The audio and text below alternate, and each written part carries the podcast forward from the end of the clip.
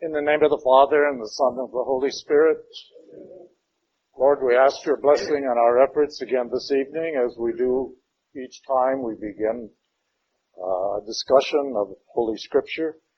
It is your Spirit that sort of empowered it to inspire us with the truth, with really understanding all of what is in the uh, Scriptures and what they mean. Unfortunately, it is for us to kind of dig out what all that is about. And I'm sure that tonight we're going to have a lot of questions such as, what in the world is Paul talking about?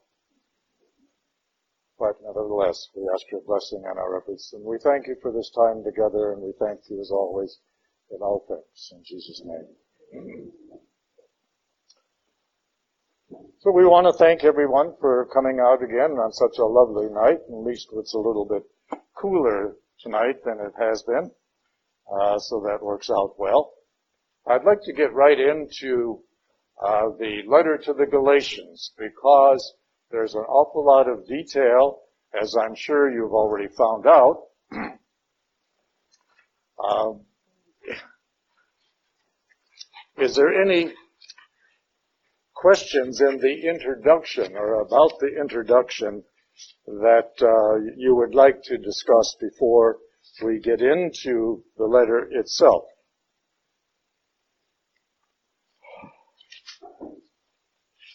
No one has any uh, great qualms about uh, the about the introduction here. All right. Let's get into the letter itself. But before we start with the, the actual words and details, I want to set the scene, because it is only when you can put Paul into the right context can you really understand what he's raving about, because he is, in a way, raving. Uh, He is very angry. But let's put it this way. As you know, Paul spent many years traveling throughout the Mideast and the eastern part of Europe, establishing little church houses, or house churches, I should say. Uh, these were not buildings like we have next door here. They were not organized parishes. They were little groups here and there. But they were on fire for Christ once they picked it up and were explained and told about it. Remember, this area was covered by the Hellenistic influence that we went into last time. The Greek culture. The Greek culture was open to all things new and all things that were intriguing, particularly if it had any hint of mythology. And of course, uh, they all were intrigued by the idea of Christ being raised from the dead. So the Greek people of Galatia. Now, Galatia,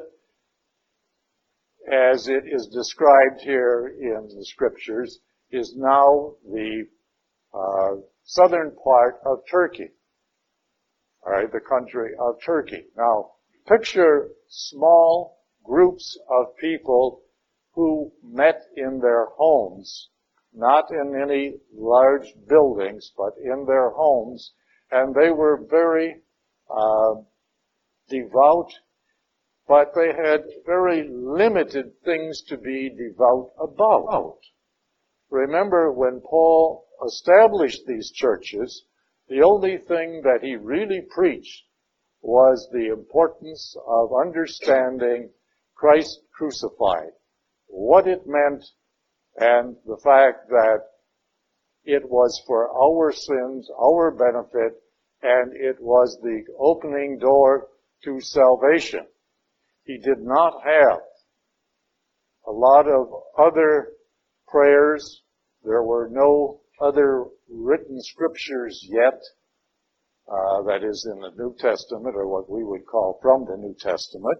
Yes, there were a lot of Jewish scriptures, but that brings up a point. Remember, for the first fifteen, twenty, twenty-five, maybe even thirty years after Christ, the people were not thinking about separating from Judaism. What they were trying to do was meld the new Christian teaching into Judaism and remain good and devout Jews. But because Judaism was so inclusive and Christianity was so exclusive, no, just the opposite, I'm sorry. Yeah. Judaism was so exclusive and Christianity was so inclusive, I knew there was something wrong with that, that of course, over a period of time, and it didn't take a long time before a clash began to be set up. Particularly when Paul started to preach that the Mosaic law was of no longer any value. That just raised a lot of problems. All right. But nevertheless, he established churches throughout what we'll call now the uh, country of Turkey. And that was sometime in the past before this letter was written, roughly maybe five years or so. In those five years, he also traveled to many other uh, countries in the general region of the Mideast, establishing similar house churches. Now he gets word that the people in the churches in Galatia are beginning to revert back to Judaism, even though they probably were not Jews in the first place. Most of these people were converts to Christianity from other religions or no religion, all right? But now somebody has infiltrated these small churches and is saying that unless they observe all of the rituals of Judaism and become good and faithful Jews, they cannot really be true Christians. And that Paul was wrong when he said that they could. In other words, these influencers or teachers, as this current writer is calling them, rather than Judaizers, as some of the other books call them, uh, makes no difference what they're called. Uh, these people were probably sincere, probably uh, very uh, devout in themselves, but they were trying to be good Jews who were then also trying to meld in Christian influences. But they stuck to the idea that you had to be a good and faithful Jew in order to be a good and faithful Christian.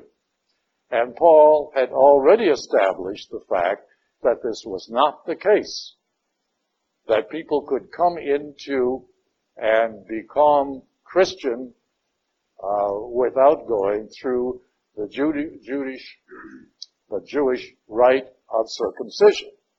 Now we're going to get into the meaning of circumcision in depth because it is a key to all of this letter. All right. But now, as I said, Paul is getting wind uh, of these people reverting back from what he taught them to being uh, faithful Jewish people. All right, and he said you can't be both. He saw it far before any of the other apostles, and it set up a little bit of a, you might say, a strain between Paul and the other apostles, and that's why he never spent a great deal of time with them. All right, it wasn't that they weren't on good terms, or, uh, but it was that they saw things entirely different. Uh, finally, Peter comes around after uh, some extraordinary visions where God tells him that the door is now open to all faiths, people of all kinds, and that the Jewish laws no longer apply. All right? But nevertheless, Peter and Paul never did quite see eye to eye, and so they remained far apart. Paul refers to some of this in Galatians, and we'll get into that in the details. All right. But it's important that you kind of understand where this clash is coming from. And we're saying that it's about five years after uh, he established these churches in the first place that all of this took, uh, began to, to come back to him. All right. Uh, now, let us try to establish the time period. Unfortunately, none of Paul's letters are dated, nor is there any helpful information to really put them into any kind of context or give them a date. And of course, regardless of what the date would be, it wouldn't be a, um, in accordance with our calendar anyways. So we don't know. But we presume that from the time of Christ, which we will say approximately the year thirty A D, there took a great deal of time for Christianity to spread from Jerusalem all the way up to Galatia. So we're talking probably a good ten years, maybe even fifteen years. All right. So by the time Paul is really getting very adept at establishing all of these uh, house churches, it could be as much as the year fifty. So we're presuming that somewhere between the year fifty and fifty-five is when the time of this letter is written. And it's not, it is not written to a single church. It is written to all of the uh, house churches within the area of Galatia. So that's kind of the scene. Now I want to get into uh, the details here, and because we're only going to cover uh, two, possibly three chapters tonight, I want to go almost word for word. Not that you haven't already read this, and I'm sure you have. Of course. Yes. Yes. I'm trying, you said they have devout services. Yes. So now I'm trying to envision what these churches would be like. I would assume they would meet on the Sabbath. They would probably follow a synagogue concept of reading from the scriptures, and maybe they would have a breaking of the bread. Yes. Yes. That would be their... That would be all. And they would probably uh discuss the meaning of Christ's death and resurrection. All right. Because that's all they had.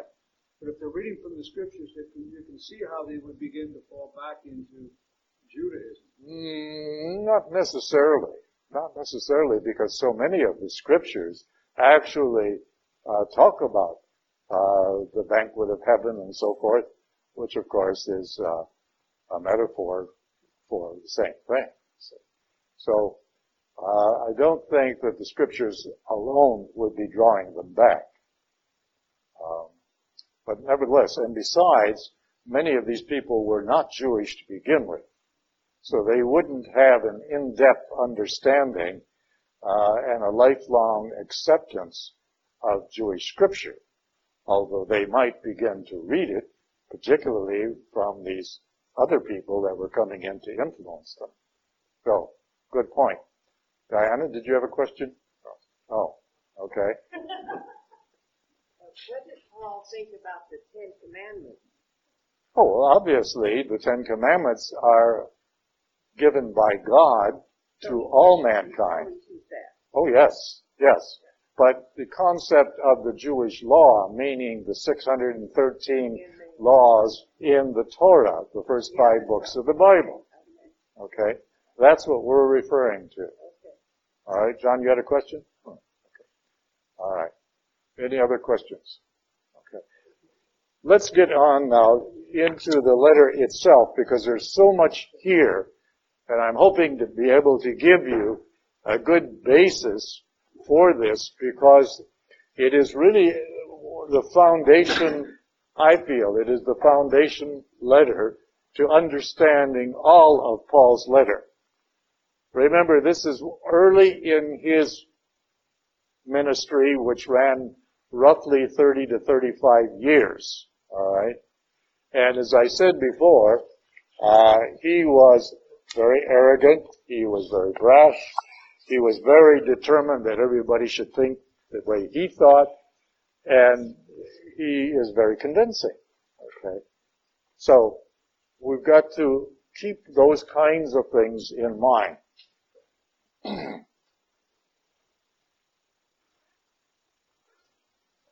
Greetings. Paul, an apostle, not from human beings, nor through a human being, but through Jesus Christ and God the Father, who raised him from the dead, and all the brothers who are with me to the churches of Galatia. Now, remember, Paul did not just travel alone. He had a number of people that went with him. Um, we don't know exactly who these people were, but Barnabas was probably one of them, maybe Timothy, but that's about all. I doubt even with Timothy was there at this time. Now, the greeting in itself, if you compare this greeting to other Paul's letters, the other greetings are very flowery and all kinds of salutations and concerns and so forth. Uh, but this one, boy, he starts out right away. Remember, he's very angry, all right? And so he's not going to bother with the normal salutation or greeting uh, that a letter would uh, otherwise have, all right? Grace to you and peace from God our Father and the Lord Jesus Christ, who gave himself for our sins, that he might rescue us from the present evil age. Now, present evil age, he's not referring to anything specific as far as evil. It's that anything that was not in accordance with an understanding and acceptance of Jesus Christ dying for our sins and being raised from the dead on the third day would be considered almost evil to him. It is just the same kind of attitude that he had when he was still Jewish. Remember last week when I said that before he was converted through the being knocked off his horse and so forth and so on, uh, that he was adamant that if you didn't believe in the Torah and observe every law within it, you were an enemy of Judaism. Now, he's taking the same attitude in Christianity. And unfortunately, human beings do not like to have religion rammed down their throats. And that's about what he's trying to do. Uh, but he's got a little bit of authority behind him, and he's got the right information. Unfortunately, he has very little bedside manner. Mm-hmm. Okay.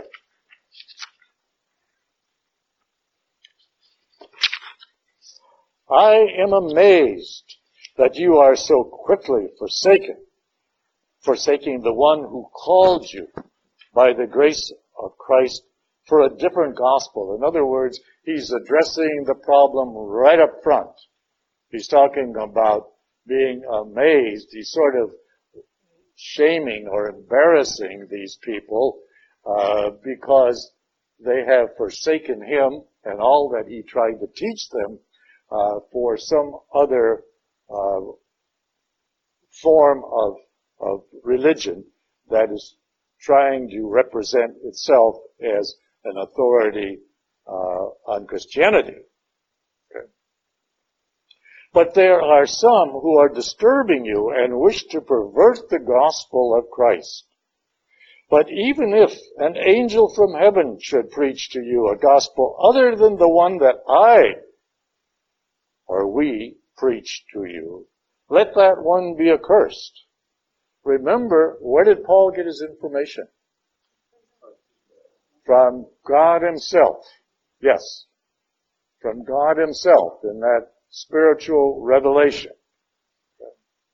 So, he feels that if you don't accept what he says, you are going against God. Well, that might be right, except that you got to kind of see the other side of the coin. A lot of people, it takes time for them to understand and accept this. Uh, they can't just swallow it just because he said so. As we have said before, and now I say again, if anyone preaches to you a gospel other than the one that you receive, let that one be accursed. That's pretty strong language, but it's not uncommon in Jewish circles or people of this kind. Okay. Well, we're talking uh, we're talking about very well-educated people, not necessarily wealthy people, but education in the Hellenistic countries uh, was very important. Am I now currying favor with human beings or God? Am I seeking to please people? If I were still trying to please people, I would not be a slave of Christ. And that gives you a key to his thinking. He has absorbed and swallowed all of this to the point where he is a totally different person. He has now become a Christian to the point where everything else is meaningless to him. In fact, he says that in one of his letters. Okay. So you got to kind of keep that in mind. He is totally um, oblivious, really, to anything else. Yes, sir? Why the term slave instead of servant? I'm, I'm sorry? Why the term slave rather than a servant? I think it's because he's trying to really get people to see how deep he's really going. All right. There is quite a difference in this culture between a slave and a servant. And he's saying that he's going to the very depths of humanity to be a follower of Christ. A servant can walk away. A slave can't. And in, in, in a way, that's a good uh, point, Norm. Um, Is this the first time that you can be accursed? You know, like anathema, excommunication? Uh, that's in, in this, oh no, no. Just in reference to Saint Paul. In reference to Saint Paul, yeah. Because it's used in the Gospel quite a bit. Mm-hmm. In Matthew particularly, yeah. It says, now I want you to know, brothers, that the gospel preached by me is not of human origin, for I did not receive it from a human being, nor was I taught it, but it came through a revelation of Jesus Christ. Now, we went through this last week, and I hope that you read it between last week and now, but uh, it's important, again, to keep in mind where he got his information. Okay, it was not from the other apostles. Says, for you heard of my former way of life in Judaism, and now I persecuted, how I persecuted the church of God beyond measure and tried to destroy it, and progressed in Judaism beyond many of my contemporaries among my race, since I was even more a zealot for my ancestral traditions. And now he's come around to being exactly the same for Christianity. But when God, who from my mother's womb had set me apart and called me through his grace, was pleased to reveal his son to me, and obviously he revealed it not only in the event of being thrown from the horse, but in uh, these spiritual revelations. But let's stop for a minute and let me ask you a question. Why would God pick a person like this to represent him in preaching to the Gentiles? He had a very strong will and was persecuting the church with a lot of zeal and a lot of effort. So he probably figured he'd turn that around to Christ. He could do a good job. That's, that's a very good point, yes. His zeal was one thing. But he had a lot of other attributes, Gail. Change and turn from one side to the other for being the light has a, a lot of weight in, in, in yeah, making that point uh, to other people. Well, that's, that's a very good point also. Yes, one who has seen both sides of the fence and has really come around uh, to thinking totally new way, uh, but has been there, done that. Yeah. That's a very good point, and that's what we'll use, yes. He was a Roman citizen, he was a Jew, uh, and he had Roman citizenship. He was well ed- educated in both sides, so he could speak two or three languages. All right. So he had a lot of attributes that the other apostles did not have. Uh, very much an intellectual, yes. Yes, Frank? Very much so. In fact, he says so right in here. He was, no, he was a Pharisee, but he was a zealot in his, yeah, in his approach. Right. Mm-hmm. Yeah. Very much a Pharisee. Yes, Maria?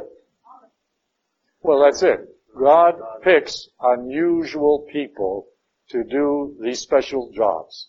If you go back into the Old Testament, you'll see a number of people like that, such as Moses, for example. Moses was raised in the Pharaoh's household. Moses killed a man. Then he became a shepherd, sort of on the lamb, pardon the expression, uh, because he killed uh, an Egyptian. And so you would think, you know, here's kind of a shady character who's running from authority, who lived on both sides of the fence, and yet um, God chose him for one of the most influential uh, beings in the whole Old Testament. So you have a number of, of people like that throughout the Old Testament and even into the New Testament. Look at even John the Baptist. Was a little strange, you know. Anybody that eats locusts and wild honey, you know. Uh, of course, you know, no Big Macs in those days. Okay. All right, let's go on.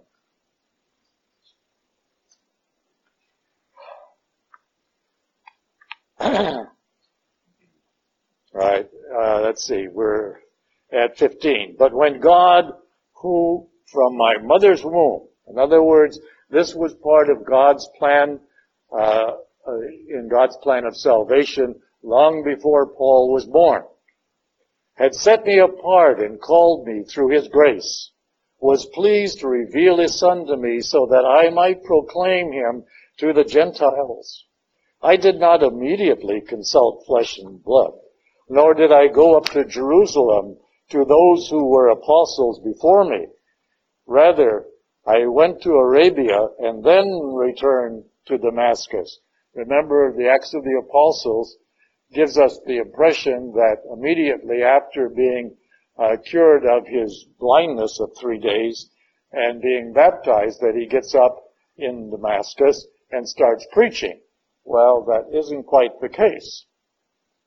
Uh, and this is the answer uh, to that. He didn't go immediately out and start preaching because he didn't have the information. And so he went to Arabia and had this vision that is described in Second Corinthians. It says, then after three years, I went up to Jerusalem. So he preached in Damascus after the time in Arabia. So we're talking a couple of years in that area, Damascus. And now it says, after three years, I went up to Jerusalem. So we're talking at least three years after his conversion and possibly more. You have to go by these kinds of hints because there is no other way to establish a timetable. Okay. But I did not see any other of the apostles, only James and the brother of the Lord. Only James, the brother of the Lord. As I, as to what I am writing to you, behold, before God I am not lying. He's defending himself, and he does this quite a bit through the first part of Galatians here. And then I went into the regions of Syria and Cilicia, and I was unknown personally to the churches of Judah or Judea and uh, that are in Christ. They only kept hearing that the one who once was persecuting us is now preaching the faith he once tried to destroy. So they glorified God because of me. Hopefully they glorified God not so much because of him, but because of his change in attitude. Okay.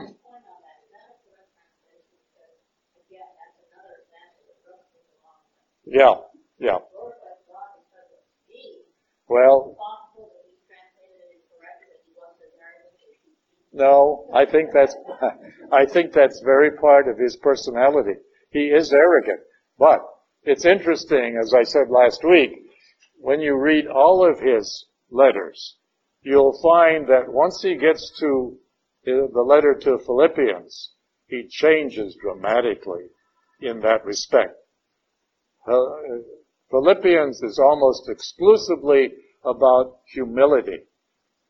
And I think he finally realizes that he could use a big dose of humility himself. And then the letters after that are much softer. Okay. Yes, Gail? Oh! I always didn't want to say that loud. Um, but it uses different words and it approaches it slightly softer. Okay. You know, what does it say? It uses servant instead of slave. Oh, uh huh. And it uses when it says in just a marriage, and they praise God because of me, which is a softer way of sort of saying that. Like that. Oh, okay. Sure. So it could be interpretation. Um, could be. Sure. No, but I don't think so. I really don't think so. He was very arrogant, uh, and it shows throughout the the early letters. Yes. You know, let's see, uh, that last part. So they glorified because of God is me, uh, and that's probably you could put it. That is, because of me, what I what I taught, because of what I taught. Yes. Yes, that's a good way of putting it, Norm. Yes. If we add. Uh, they glorified God because of me and what I taught, uh, is, I think, probably the correct approach, but that's not what it says. Okay. The Council of Jerusalem. I'm going to go through this rather quickly. We've talked about this before, and it's explained in far more detail in chapter fifteen of the Acts of the Apostles. It says, then after fourteen years, fourteen years now, we don't know whether, what point the fourteen years began. Was this from his con- conversion or was this from his return to Damascus? We're talking uh, perhaps uh, as much as five years there. Okay. Then after fourteen years, I went again to Jerusalem with Barnabas, taking Titus along. It was also So there we had talked about some of the people that were with him right from the beginning, and it is suggesting that Barnabas and Titus were among those. I went up in accord with a revelation, and I presented to them the gospel that I preached to the Gentiles, but privately uh, to those of repute, so that I might not be running or having run in vain. Now, we're not quite sure what he's talking about here as far as repute there. Moreover, not even Titus, who was with me, although he was a Greek, was compelled to be circumcised. but because of the false brothers secretly brought in, who slipped in to spy on our freedom that we have in Christ Jesus, that they might enslave us. Here's, here's the story. These same people that were disturbing the Galatians about having to be part of and observe the Jewish ritual of circumcision has gotten out throughout the land. And it had to come down to a decision of all of the major Christians, the major people in Christianity. And that was uh, Peter, James, John, primarily, and any of the other apostles that wanted to be there, and Titus, Timothy, uh, and uh, Barnabas, as well as Paul. And the whole subject had to be discussed and worked out because circumcision was no longer required in Christian rites. But let's go and talk about the whole idea of circumcision in the Jewish context, all right? It was not just a medical procedure, so let's forget that altogether, all right? It was an act of faith. More so, it was an act of commitment. When a person became a Jew, um, he or she, well, he, because obviously females were not circumcised, uh, although they go through a cer- ceremony now, but they didn't at this time. All right. So it was the males who were circumcised, but again, it was the actual act of circumcision in itself was a shedding of blood because it was a commitment to God through Moses and the Torah. And once you made that commitment, particularly as an adult, you were bound in faith and conscience to observe the laws of the Torah, the six hundred thirteen Jewish laws, and you became a Jew in mind, body, soul, and spirit. It invaded your entire life. And that is the way it should be. However, however, with the rejection of the Jewish leaders of Christ and putting him to death, God withdrew the whole idea of accepting this commitment by the Jewish people and opened the door to Christianity or to people who accepted Christ as Lord and Savior and turned the whole thing around to baptism. And that is the primary reason why Christ was baptized in the Jordan by John the Baptist. Remember, baptism was not something new. It was available in Jewish circles as a pious uh, act of personal repentance. It was not a Jewish rite per se. It was just a pious sub-act. But Jesus took that and elevated it to a very high level, replacing circumcision with the sacrament of baptism. And there again, it is a vow of accepting God through Jesus Christ. And again, when we commit ourselves in baptism to Christ, we really dedicate our mind, our heart, soul, and body to Jesus Christ, his teachings, and his church. In fact, we make ourselves almost like slaves for Christ. It is that important. Baptism is the second most important of all the seven sacraments. The first, of course, always being the celebration of the Eucharist.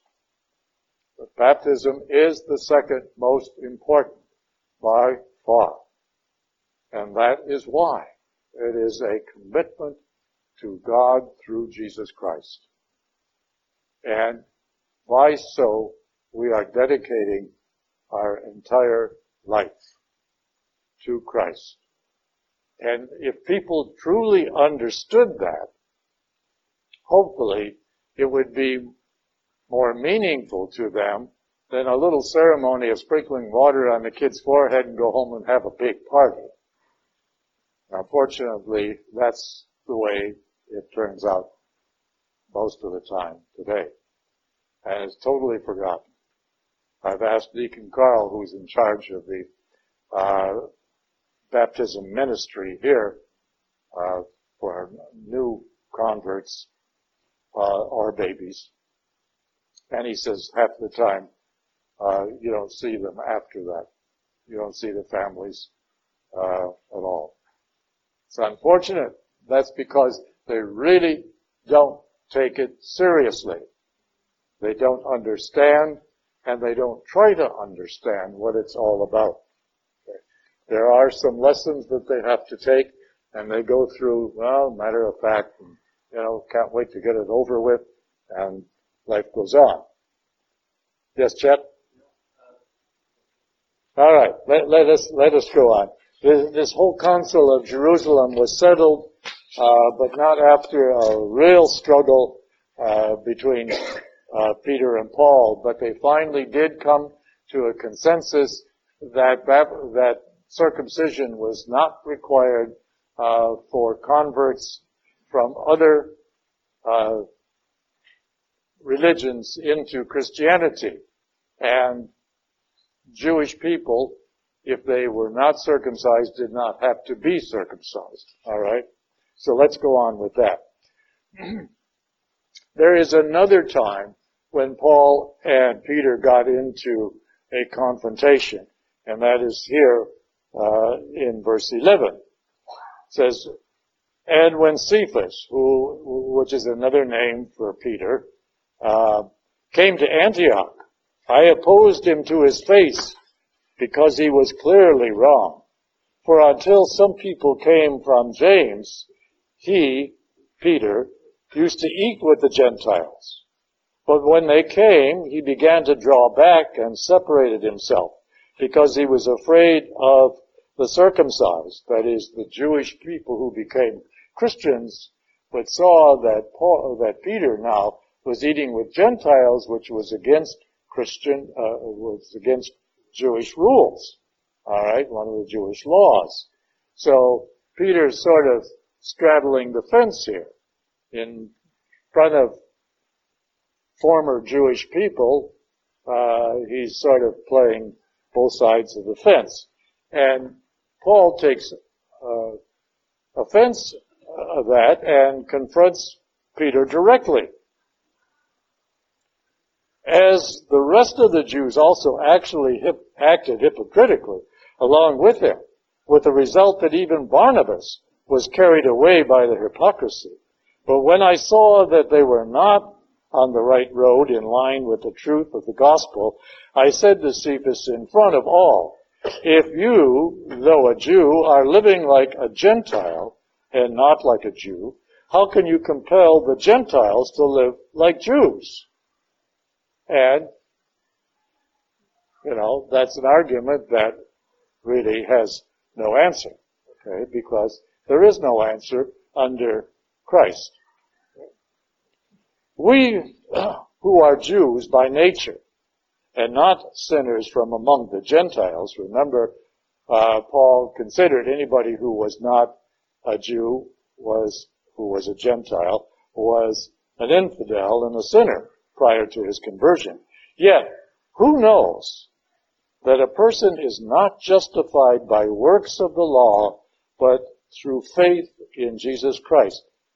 Now, there is a Well, let me go on just a little bit here. Even if we have believed in Jesus Christ that we may be justified by faith in Christ, and not by works of the law, because by works of the law no one will be justified. Now, this is where Paul gets into a lot of trouble. Okay? He's beginning to pull apart or tear apart the whole concept of the Torah. Okay? Now, there is sort of a a difference of opinion between Christian and Catholic scholars here on a couple of these words. Here where it says in verse sixteen, yet who know, who know that a person is not justified by works of the law, but through faith. Instead of saying in Jesus Christ, it says faith of Jesus Christ. In other words, our faith comes from the man God, Jesus Christ. So that would render this faith of Christ and what Christ did through the Father and the Holy Spirit. Even we have believed in Christ Jesus, that we may be justified by faith, by the faith of Christ, and not by works of the law, because by works of the law no one will be justified. All right, what he's saying here is that by observing laws in themselves, you cannot be saved. You cannot truly go to heaven, because works, or rather laws in themselves, can only tell you where you've gone wrong or what you've done right. They cannot lift you to a higher level. It is only faith through Christ and of Christ that can do that through the, his death and resurrection. And that's the sole point that Paul is teaching. The death and resurrection of Christ and what it has done for mankind. But if, in seeking to be justified in Christ, we ourselves are found to be sinners, is Christ then a minister of sin? Of course not. But if I am building up again those things that I tore down, then I show myself to be a transgressor. Well, that's a point he's trying to make, and it takes a while for him to resolve it. For though the law, for through the law, I died to the law, that I might live for God. In other words, he gave himself so much to the law that he might live for God, but he forgot God in his zeal. In persecuting Christians, he actually went against the law. Okay? Because the law always said love of God and love of neighbor. It never said in any way, shape, or form that you were to persecute the infidels. Now I have been crucified with Christ, yet I live, no longer I, but Christ lives in me. Insofar as I now live in the flesh, I live by the faith in the Son of God. All right, now what he's saying here is that he has taken on a whole new life, and that the old life as a devout zealot Jew is gone, is dead. He is now alive only in the fact that his body is alive because it serves the purpose of God. I do not nullify the grace of God, for if justification comes through the law, then Christ died for nothing. And that's right. If we have salvation through observing laws, then we didn't need Christ. But the point is, salvation does not come from observing the laws. Salvation comes only from accepting the benefits derived from the death and resurrection of Christ, and living according to the teachings of Christ thereafter, in showing that we have accepted the teachings of Christ and appreciate what he has done for us. I want to go down to the um, commentary on page seventeen here that picks up this same comment here. It says, in the third issue, grammar and Christology hold hands. Is the Greek genitive, hmm, don't ask me to pronounce that. Um, well, yeah. Subjective or author, subjective or authorial. For years, scholars have taken it to be objective, and that is faith in Jesus Christ. And here we're getting back to what I said before on the previous page.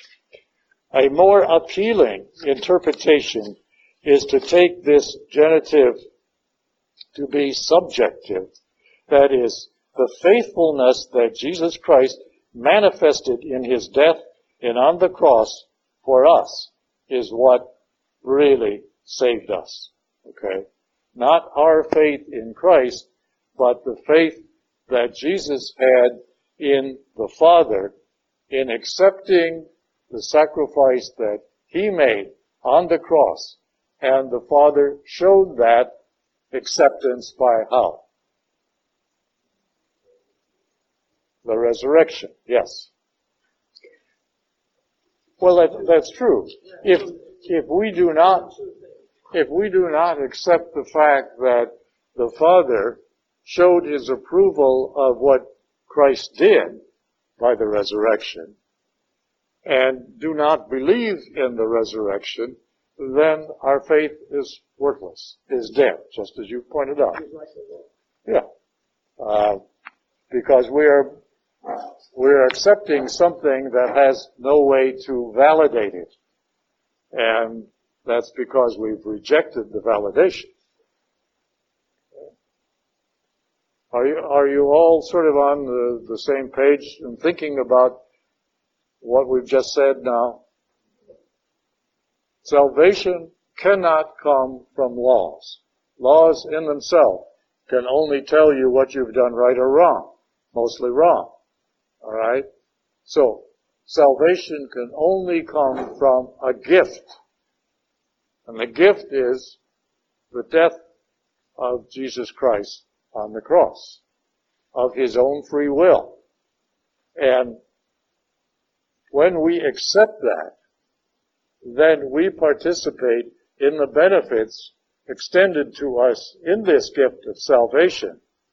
And furthermore, we can see that this gift was accepted and validated as relieving mankind of sin by the resurrection of Christ.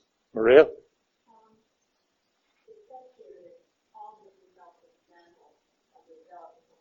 I'm sorry, I'm sorry, where where are you? He was on, on the commentary, he said, he's preaching a law-free gospel. Well, and law, and the law itself are not redeeming. But over the hundreds of years, the church has certainly established law after law after law. So uh, we're not discounting the, the merit of laws, are we? No, no. But we don't... Laws can't save us, but then... Uh, if we don't obey certain laws of the church, we can be excommunicated. Laws so, are for structure. Laws are not an end in themselves. Okay, but if you're excommunicated, then the law is acting in a way that well, if you're, denies you redemption.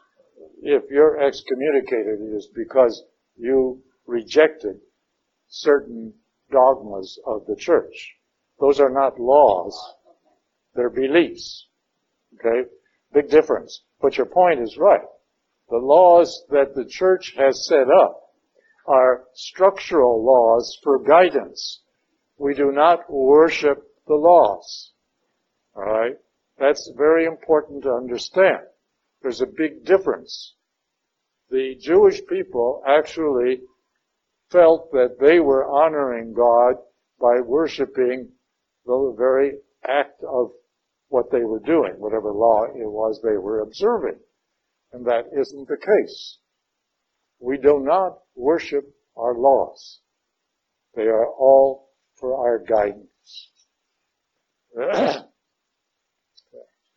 want to go on to chapter three um, a little bit anyways, because it becomes rather heavy, and uh, I'm not sure we have enough time, but let's uh, let's take a stab at it.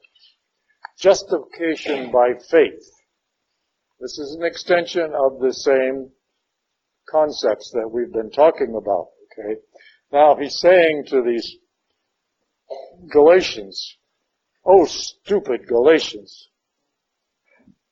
See, still arrogant, still beating the path here. Who has bewitched you?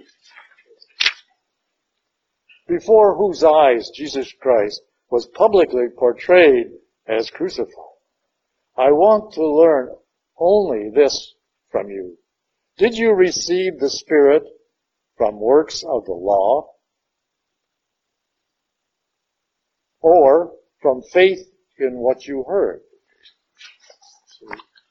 In, in Romans, he tells us that faith comes through what is heard, and what is heard comes from preaching, and it goes on and on. All right. And so he's making the same point here. You will find that there is uh, a fair amount of duplication in these two letters, because he's writing to totally different people uh, and for different reasons, but his message is really the same. Paul never deviates. He never talks about the same things that Christ did or the other apostles do in the Gospels, uh, with one or two exceptions, and that is love. But he doesn't get around to that uh, for quite a while. Okay.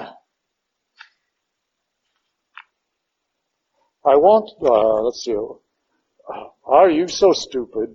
After beginning with the Spirit, are you now ending with the flesh? You see, the whole idea of the Torah was sort of a earth-based or flesh-based concept. The whole first covenant was really uh, a very primitive idea of what God eventually wanted to bring about through his chosen people. All right? Again, the first covenant made with Abraham and renewed down through the line um, all the way, in fact, he brings up Abraham right here, uh, was descendants, land, and protection. Protection in, in many different respects, all right, from wars and guidance and so forth and so on, which he followed through repeatedly, even though they rejected his uh, laws, rejected much of what uh, he w- he tried to teach them through the patriarchs and the prophets, through Moses and so forth and so on. Uh, he still protected those people all the way up until the time of Christ. Okay. But the point that Paul is making here is, did the Spirit, that is the Holy Spirit, come to you while you were studying the law and observing and worshiping the law? No.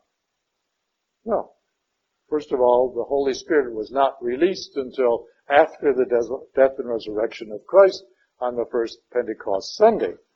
Uh, but the Holy Spirit does not come by observing laws. It comes by faith. Okay. Are you so stupid? After beginning with the Spirit, that is, after the Spirit has come to be in you and with you through baptism, are you now reverting back to the flesh, that is, the teachings of the Torah? Did you experience so many things in vain? If indeed it was in vain, does then the one who supplies the Spirit to you, that is Christ only, and works mighty deeds among you, do so from the works of the law or from faith in what you heard. And obviously, it cannot be through the law. And that's what he's trying to get them to see. Thus, Abraham, and he's going back to appeal to the early days of Judaism, Abraham believed God, and it was credited to him as righteousness. Realize then that it is those who have faith who are the children of Abraham. And of course, Jesus makes the same point uh, in one of the Gospels, and the uh, Jewish people are very much offended by that, okay, because they feel that only the Jewish people, remember, they're very exclusive. It was only the Jewish people that were the true chosen people and the people of God, and Jesus saying, no, not any longer, all right. Those who have faith, faith in Jesus Christ, who are the true children of Abraham. Scripture, which saw in advance that God would justify the Gentiles by faith, foretold the good news uh, to Abraham, saying, through you shall all the nations be blessed. And consequently, those who have faith are blessed along with Abraham, who had faith. Remember, at the time of Abraham, there wasn't any laws. There wasn't any Torah. There was nothing written down in the way uh, for Jewish people to follow. They followed their own tribal conditions um, and customs, but there was nothing written. The only thing that they had was a belief in the one true God. And they took it from there. So, what was Abraham to observe? He couldn't worship any laws because there weren't any. But when God asked him to take uh, all of his family and flocks and possessions, et cetera, and move from the land of Ur to uh, what is now Palestine or Israel, Abraham did so. And can you imagine picking up your whole household and uh, bank account and everything and moving to a place that you never heard of and didn't really know where it was, but you knew that he, you were going to be led there somehow? Can you imagine doing that? And yet Abraham did it because he had faith in the one true God. And that was credited to him as righteousness. In other words, holiness. Okay. And so what Paul is trying to do is point out that if they were true children of God, they should accept God on the basis of faith and not on the basis of written laws, most of which were written by mankind. And so he's really kind of putting the screws to them, pardon the expression, uh, with a little bit of shame. It says, cursed be anyone who does not persevere in doing all the things written in the book of the law. So, again, let me back up a little bit here. Realize, I'm going to back up to verse seven.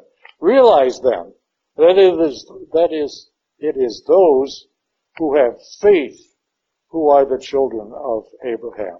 Scripture, which saw in advance that God would justify the Gentiles by faith, foretold the good news to Abraham, saying, "Though you sh- through you shall all the nations be blessed."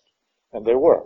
Consequently, those who have faith are blessed along with Abraham who had faith. For all who depend on works of the law are under a curse. For the law can only tell you what you've done wrong. For it is written, cursed be anyone who does not persevere in doing all the things written in the book of the law. So if you don't fulfill all of the six hundred thirteen uh, Jewish laws, then you are cursed. Well, what person could really do that? And do it correctly. And do it out of love. Oh, it's impossible. And that's what he's trying to point out. And that no one is justified before God by the law, by the law is clear. No one is justified before God by the law. And that is clear. For the one who is righteous by faith will live. But the law does not depend on faith. Rather, the one who does those things will live by them and, unfortunately, die by them. Christ ransomed us from the curse of the law by becoming a curse for us. For it is written, "Cursed be anyone who hangs on a tree."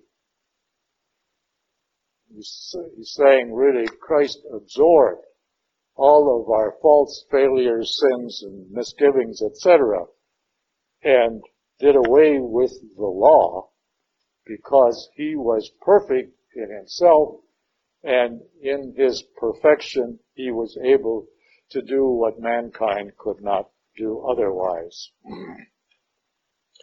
That being the blessing of Abraham might be extended to the Gentiles through Jesus Christ, so that we might receive the promise of the Spirit through faith. Let us stop there, because this is heavy stuff. And it is really the beginning of Paul's great dissertation on justification by faith, which we will get into a lot more in the letter to the Romans. All right. Justic- justification. The word justification, which we don't hear in Catholic circles that much, really means that we are on the right road. It does not mean sanctification. All right? Please get that straight. We often hear about sanctification. The word justification does not mean sanctification, but it means you're on the road towards sanctification. All right? None of us are sanctified, well, with, with a few exceptions. Uh, I'm not talking about myself this time. Okay. Uh, but there are a few saints, you might say, uh, that were known to be saints even before they died, but very few. Okay. But the whole idea of justification through faith is one of the great uh, theological uh, gifts, in a way, that Paul has given us.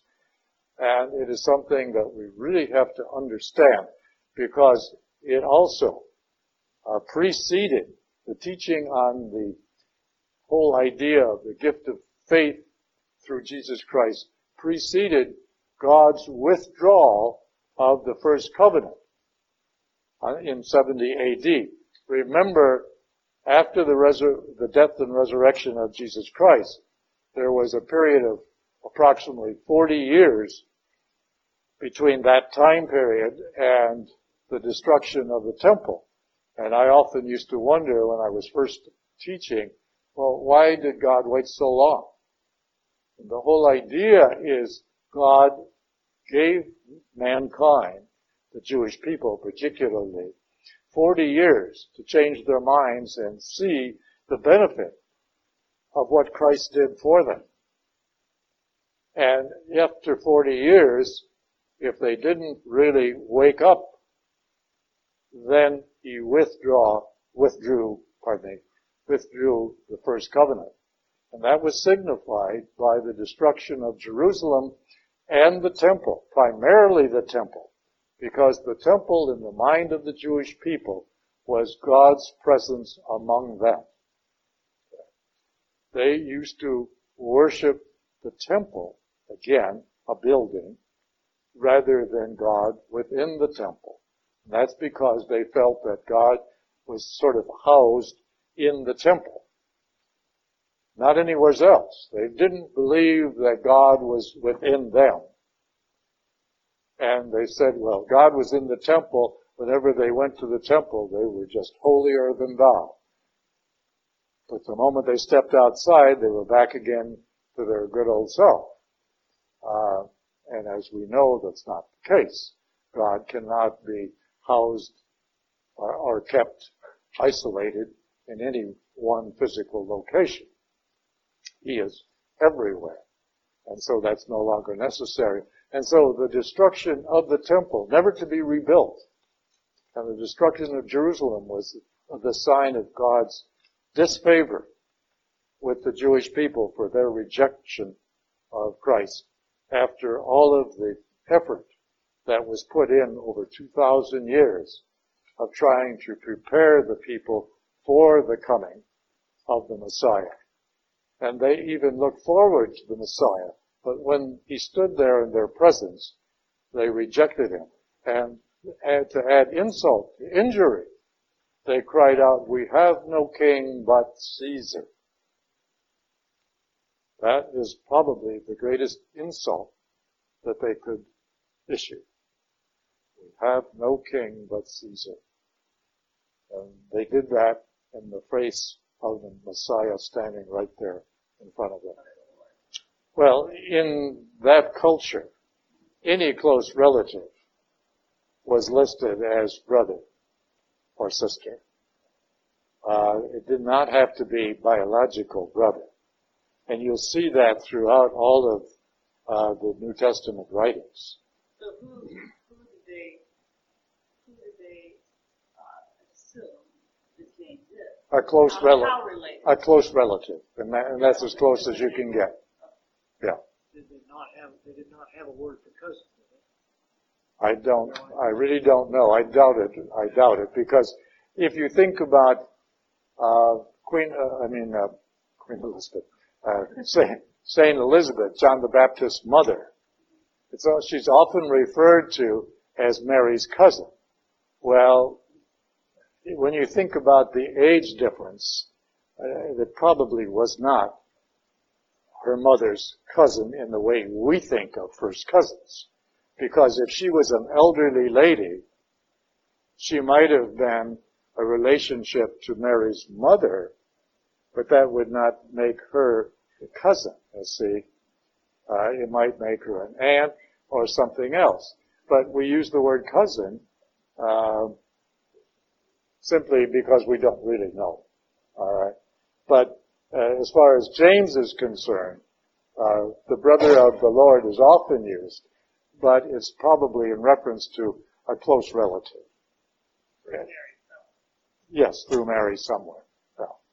Yeah. Any other? Yes, Steve? Despite all the references of brothers and sisters of the Lord, nowhere does Scripture indicate that those are children of Mary. That's right. And the church, in fact, uh, is very emphatic that Mary did not have any other children. And I wrote a rather uh, very clear paper on that. And if you would like copies, I will bring some in next week. All right? Uh, it doesn't really say much, except that it goes through the meaning of the Immaculate Conception, which preceded that, and then the Assumption, and by virtue of those two, through a hypothesis, it says then, because of the reasons for the Immaculate Conception, and the virgin birth, Mary had no other children. And the church has always taught that. Okay. Uh, John? Go back to the beginning where he talks about the stupid Galatians whom he bewitched you. Before whose eyes Jesus Christ is publicly portrayed as crucified. Ever someone speak about that once that they had a, Paul gave them a vision of Christ being crucified on the cross. That's, that's no. The way they interpreted this particular. Oh, no, no, no. No. Publicly displayed. In other words, remember, many of these Jews, many of these people in Galatia traveled all over because they were fairly well off, well educated. And probably many of them saw the crucifixion event. Uh, and of course, it was spread, you know, by word of mouth throughout the whole territory. And, uh, you know, the Road to Emmaus story in Luke's gospel is a real clear evidence of that. And so everybody knew about it. So it was not something that was only known to the few people in Jerusalem. No. Yeah. Anyone else have a question? Oh, on that scripture there, we can think about um, what we see every Sunday. We see Christ crucified every Sunday. That's right. Yeah. In, in the in the Mass, in the whole idea of the Mass. Uh, in fact, the the Chaplet of the Divine Mercy has a prayer that says, "Father, I lift up to you the body and blood of your divine Son, our Lord Jesus Christ, in atonement for our sins and the sins of all mankind." Okay? That's exactly the essence of the Mass. We lift up the body and blood of Christ as a thanksgiving offering to the Father for his divine generosity in sending his divine Son to be the sacrificial lamb that we talked about earlier, uh, to pay the price for the sins of all mankind, because it is something that mankind could not do solely on his own. Would Matthew's gospel have gotten to the Galatians by this time? Uh, probably not. Probably not, because most of the Gospels were written after most of the letters of uh, Paul. Paul's letters were the first of the new scriptures, the New Testament scriptures, to be written. Not all of them. There's an overlapping in time, but we don't know just what that time period is. But most of Paul's first letters preceded any of the Gospels. And, of course, as you know, because they had to be copied, uh, to be disseminated throughout the land, it took a long time. Yeah. So, no, there was probably no other, uh, what we call New Testament writings available to the Galatians, uh, at this time. Yeah. Any other questions? Well, I hope you can see a little bit of what we're getting into. It's not an easy subject, but I hope you find it interesting. If you will not find it interesting, you better.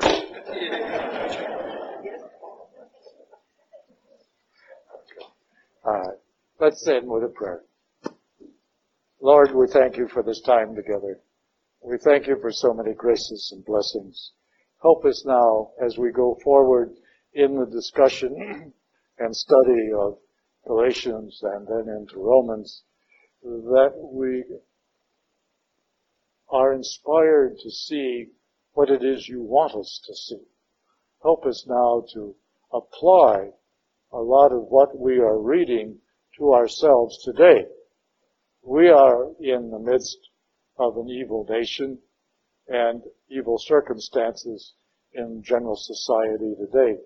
Help us then to see how much of this can help us avoid some of the pitfalls that we see all around us.